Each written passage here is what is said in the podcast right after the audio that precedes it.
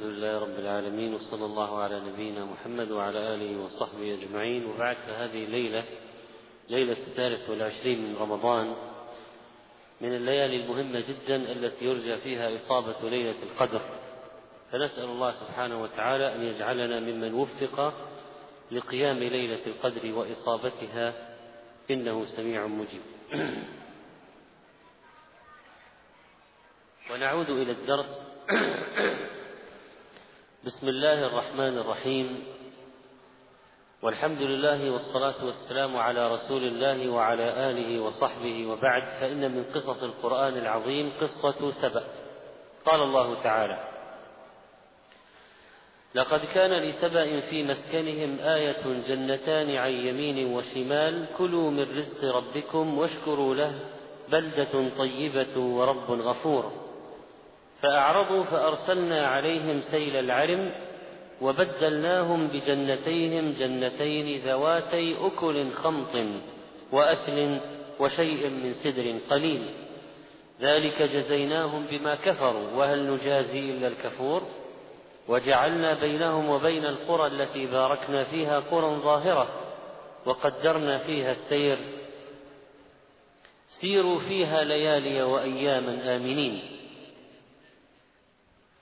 فقالوا ربنا باعد بين أسفارنا وظلموا أنفسهم فجعلناهم أحاديث ومزقناهم كل ممزق إن في ذلك لآيات لكل صبار شكور ولقد صدق عليهم إبليس ظنه فاتبعوه إلا فريقا من المؤمنين وما كان له عليهم من سلطان إلا لنعلم من يؤمن بالآخرة ممن هو منها في شك وربك على كل شيء حفيظ.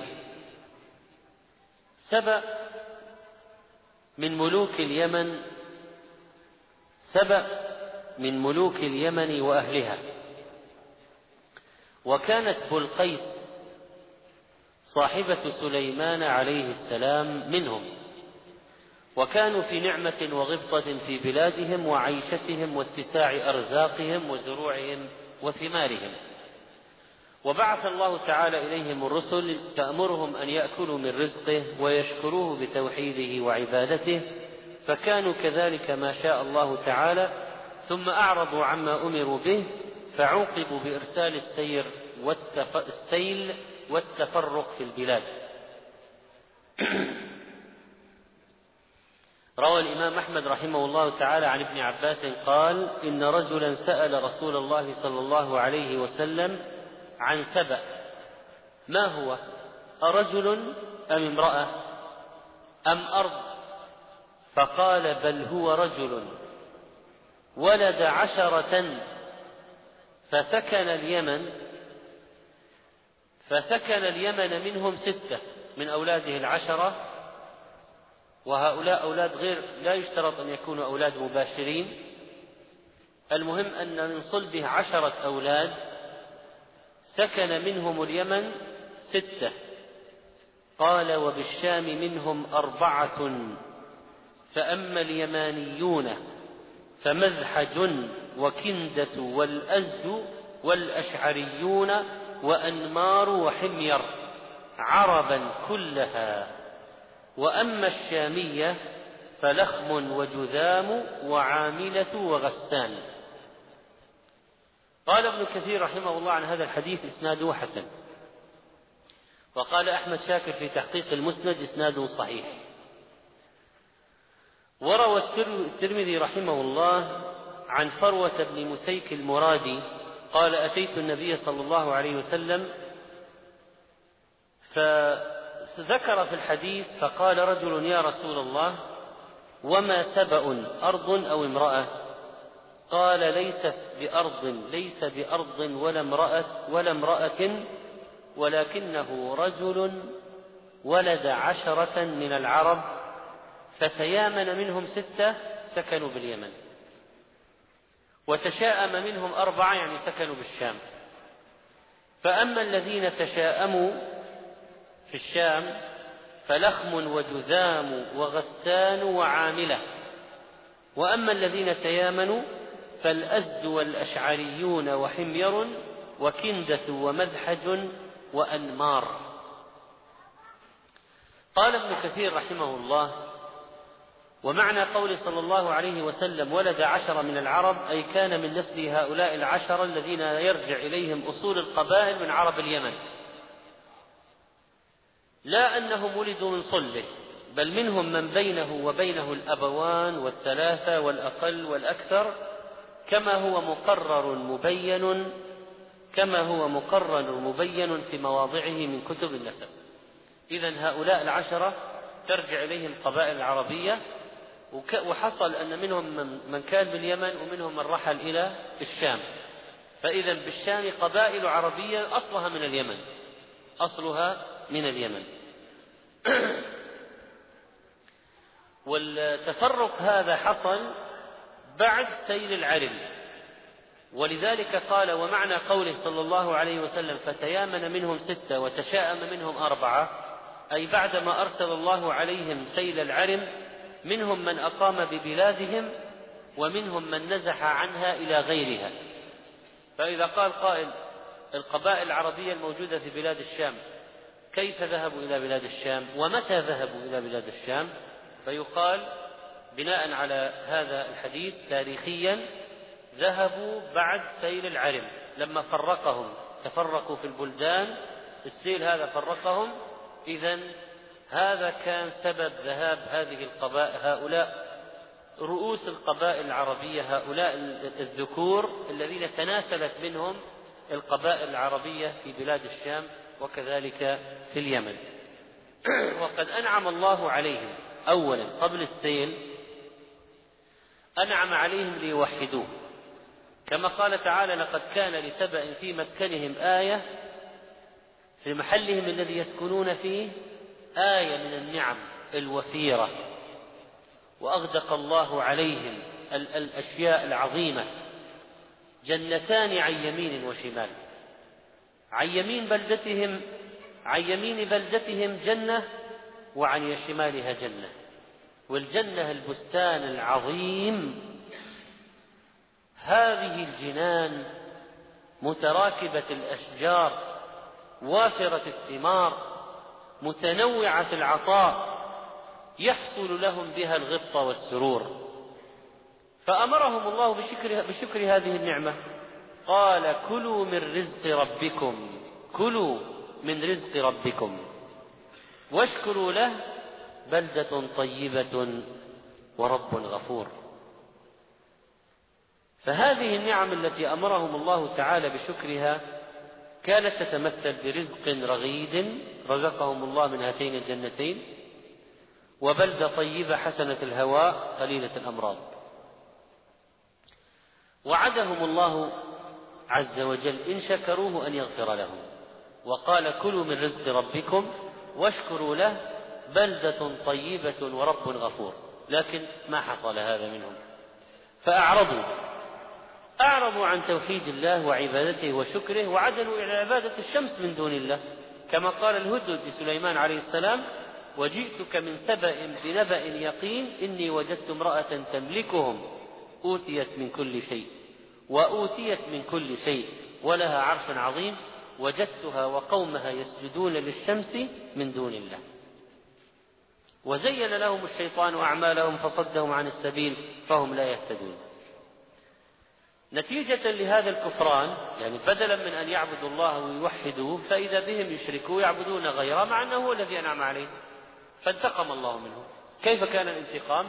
فأرسلنا عليهم سيل العرم والله إذا قال شيء كن فيكون. سيل بحر نهر كن.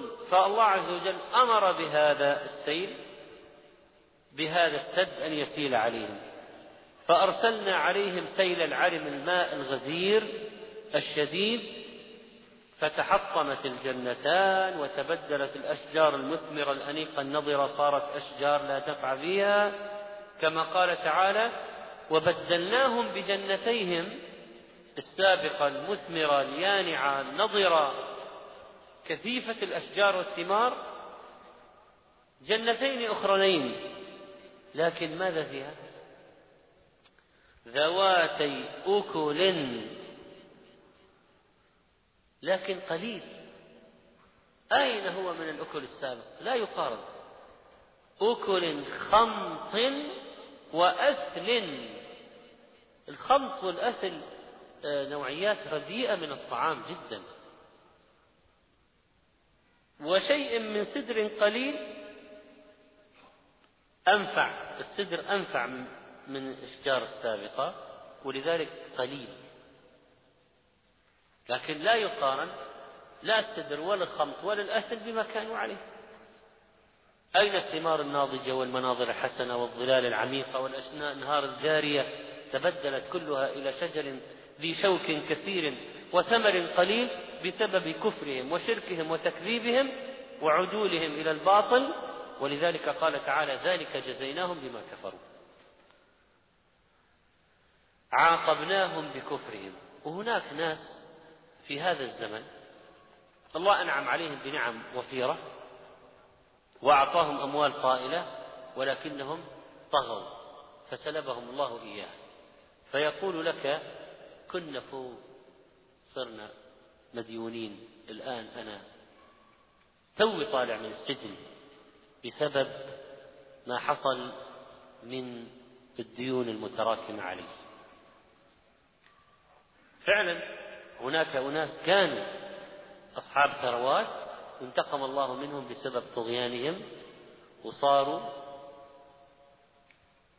مشردين مطاردين أحوالهم في ضنك وشدة وضيق.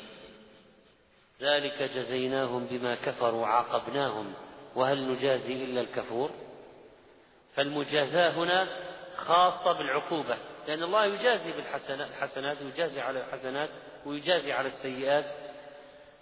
لكن هذه عقوبة. وجعلنا بينهم وبين القرى التي باركنا فيها. الآن يسرد لنا نعمة أخرى من النعم التي أعطاهم الله إياها. أنه لا أن نعمه عليهم لم تكن فقط في بلدهم لكن حتى خارج بلدهم. خارج البلد في نعم. كيف؟ وجعلنا بينهم وبين القرى التي باركنا فيها قرى ظاهرة. وجعلنا بينهم وبين القرى التي باركنا فيها قرى ظاهرة. وقدرنا فيها السير سيروا فيها ليالي وأياما آمنين. كانوا يحتاجون للتجارة ويسافرون يضربون في الأرض. وجعلنا بينهم وبين القرى التي باركنا فيها. قيل الشام لأن الله بارك في الشام مسجد الأقصى وما حوله الشام. فجعل الله من مكانهم في اليمن. إلى الشام طريق التجارة هذا كله طريق ميسر سهل كيف؟ جعلنا بينه وبين القرى التي باركنا فيها قرى ظاهرة. قرى ظاهرة بينة واضحة يعرفها المسافرون متقاربة متواصلة بحيث لا يحتاج المسافر إلى زاد وماء بل يخرج من بلدته في اليمن مثلا يجد قريب منها بلدة. على طريق السفر إلى الشام. ينزل بلدة هذه يمشي يجد بلدة أخرى. يمشي يجد بلدة أخرى. وهكذا. بلدات كثيرة على الطريق.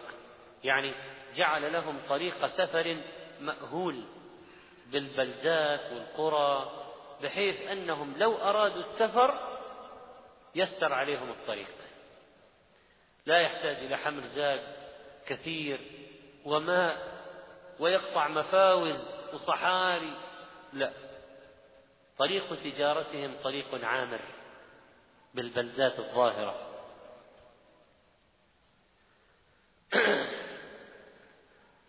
وقدرنا فيها السير بحيث يعرفونه ولا يتيهون فيه. قدرنا فيها السير جعلنا هذه القرى على مسافات معينة معروفة وقرى ظاهرة على الطريق بينة فلا يضيع ولا يتيه ولا يحتاج حمل زاد كثير. وأيضا المسافات معروفة وواضحة وقدرنا فيها السير. يعرفونه ولا يتيهون كان سفرهم آمنا لا خوف فيه. ما في قطاع طرق في أمن في طريق السفر. ولذلك قال الله سيروا فيها ليالي وأياما آمنين. فالأمن كان في الليل وفي النهار. سيروا فيها ليالي وأياما آمنين. سواء في الليل أو في النهار الطريق آمن.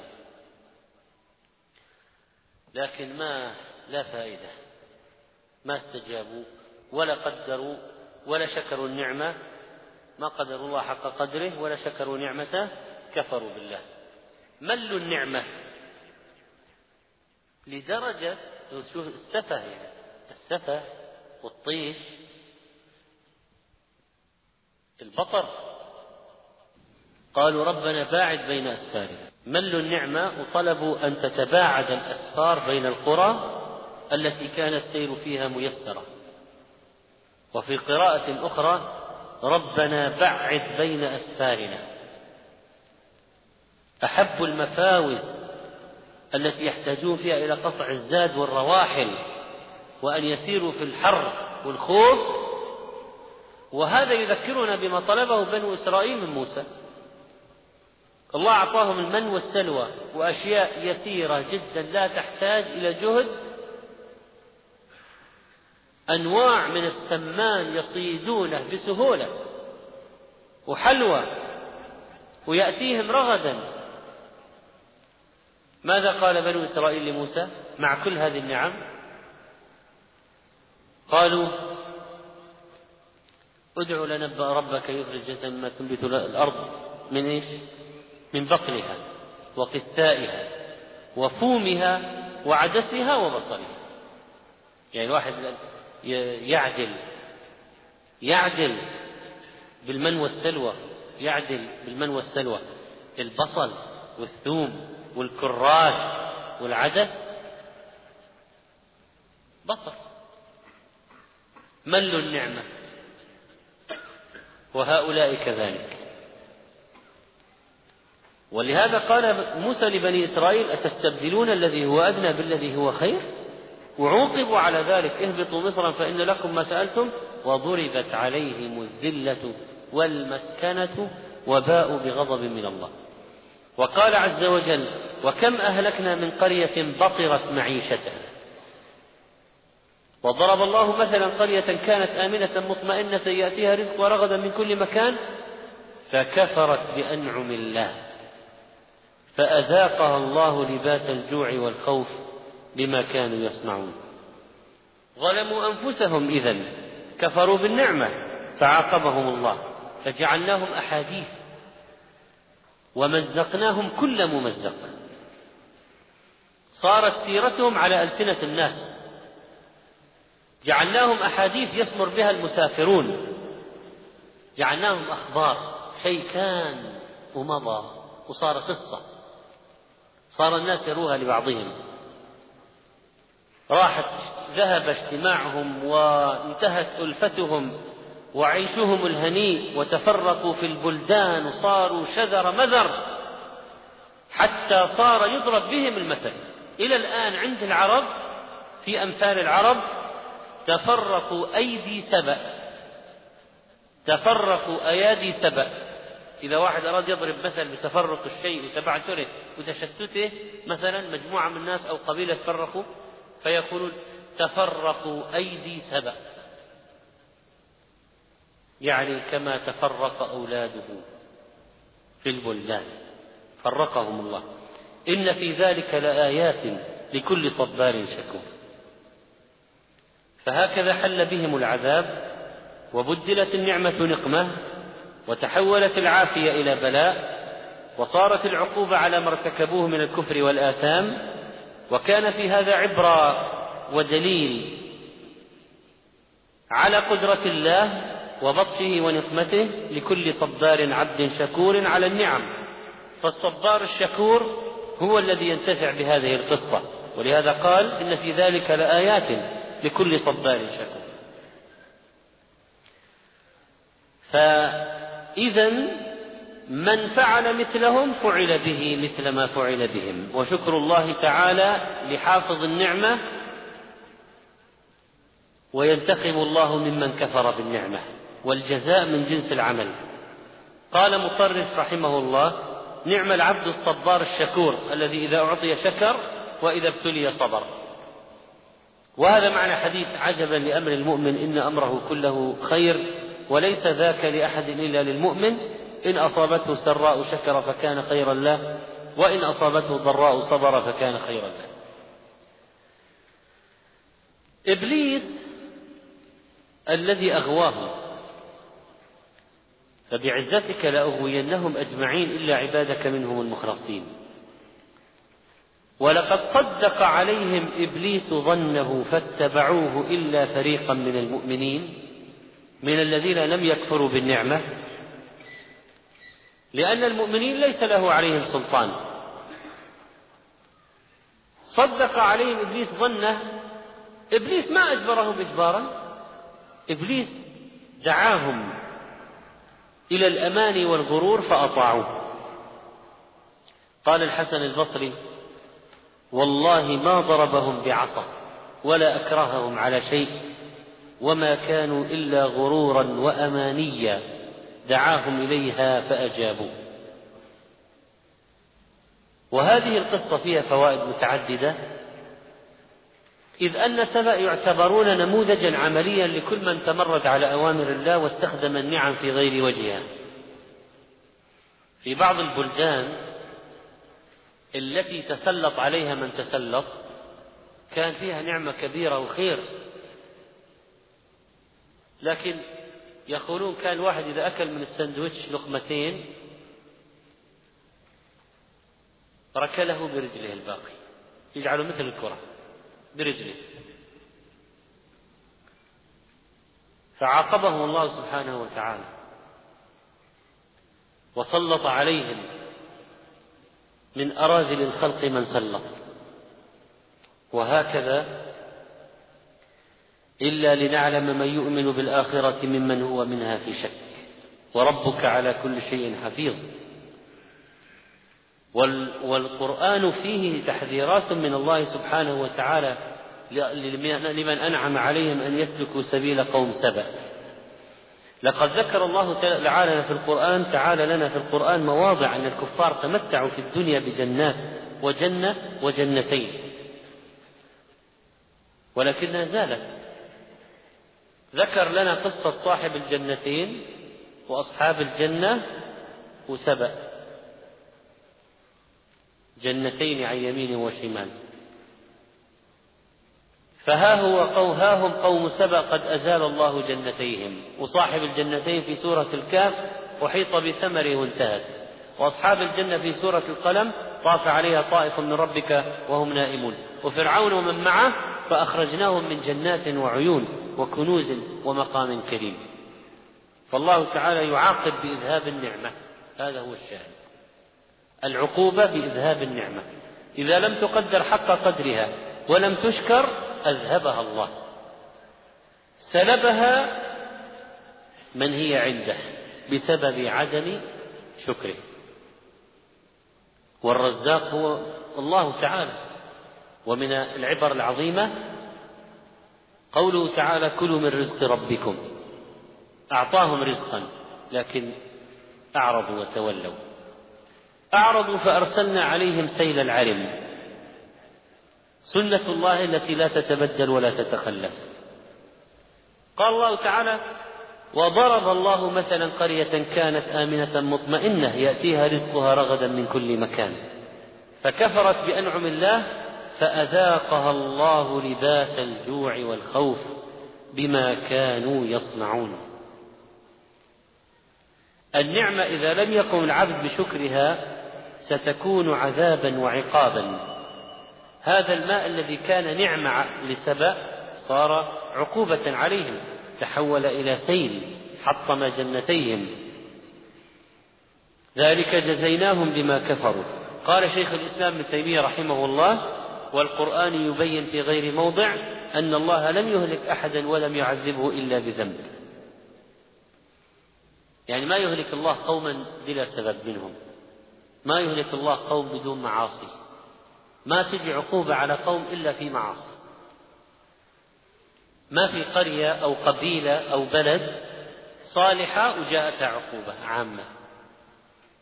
قال الله عن سبأ ذلك جزيناهم بما كفروا.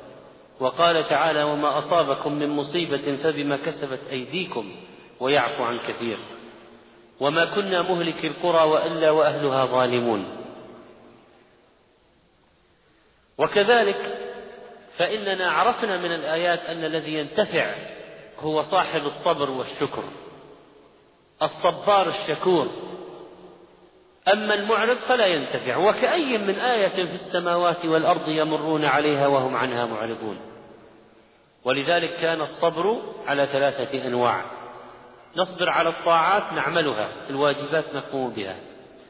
نصبر عن المعاصي فنجتنبها ونحذر منها ولا نقع فيها. نصبر على أقدار الله المؤلمة إذا حلت بنا نصبر عليها لا نجزع لا تنوح المرأة لا تشق ثيابها لا تقطع شعرها. لا يجوز الاعتراض على أقدار الله. ولا أن يلام الله على المصيبة. وشكر الله عز وجل يكون بثلاثة أشياء بالقلب بالإقرار بالنعمة والعلم أنها من عند الله ونسبتها إليه. أصبح من عبادي مؤمن بي وكافر. قال المؤمنون مطرنا بفضل الله. قال الكفار مطرنا بنوء كذا وكذا. إذا شكر النعمة الأول بالقلب الاعتراف للمنعم. أبوء لك بنعمتك علي أعترف وباللسان التحدث بها والثناء على الله بها. فيقال يشكر الله عز وجل على النعمة فيقال الحمد لله.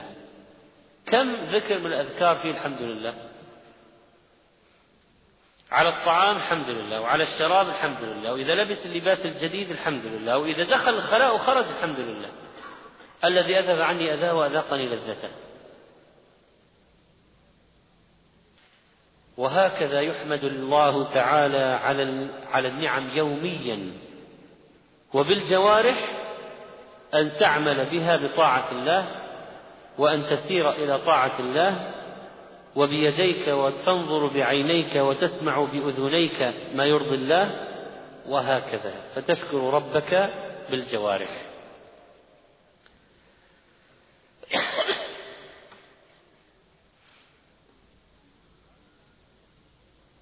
قال تعالى ذلك جزيناهم بما كفروا وهل نجازي إلا الكفور؟ قال القرطبي في هذه الآية سؤال ليس في هذه السورة أشد منه. وهو أن يقال لما خص الله تعالى المجازاة بالكفور ولم يذكر أصحاب المعاصي؟ فتكلم العلماء في هذا فقال قوم ليس يجازى بهذا الجزاء الذي هو الاصطلام والإهلاك إلا من كفر. قال مجاهد يجازى بمعنى يعاقب. وذلك أن المؤمن يكفر الله تعالى عنه سيئاته والكافر يجازى بكل سوء عمله. فالمؤمن يجزى ولا يجازى لأنه يثاب. قال طاووس هو المناقشة في الحساب. فأما المؤمن فلا يناقش الحساب. وقال النحاس وأولى ما قيل في هذه الآية وأجل ما روي فيها أن الحسن قال مثلا بمثل. وهل نجازي إلا الكفور؟ مثلا بمثل. وعن عائشة رضي الله عنها قالت سمعت رسول الله صلى الله عليه وسلم يقول من حوسب هلك. فقلت يا نبي الله فأين قوله عز وجل فسوف يحاسب حسابا يسيرا؟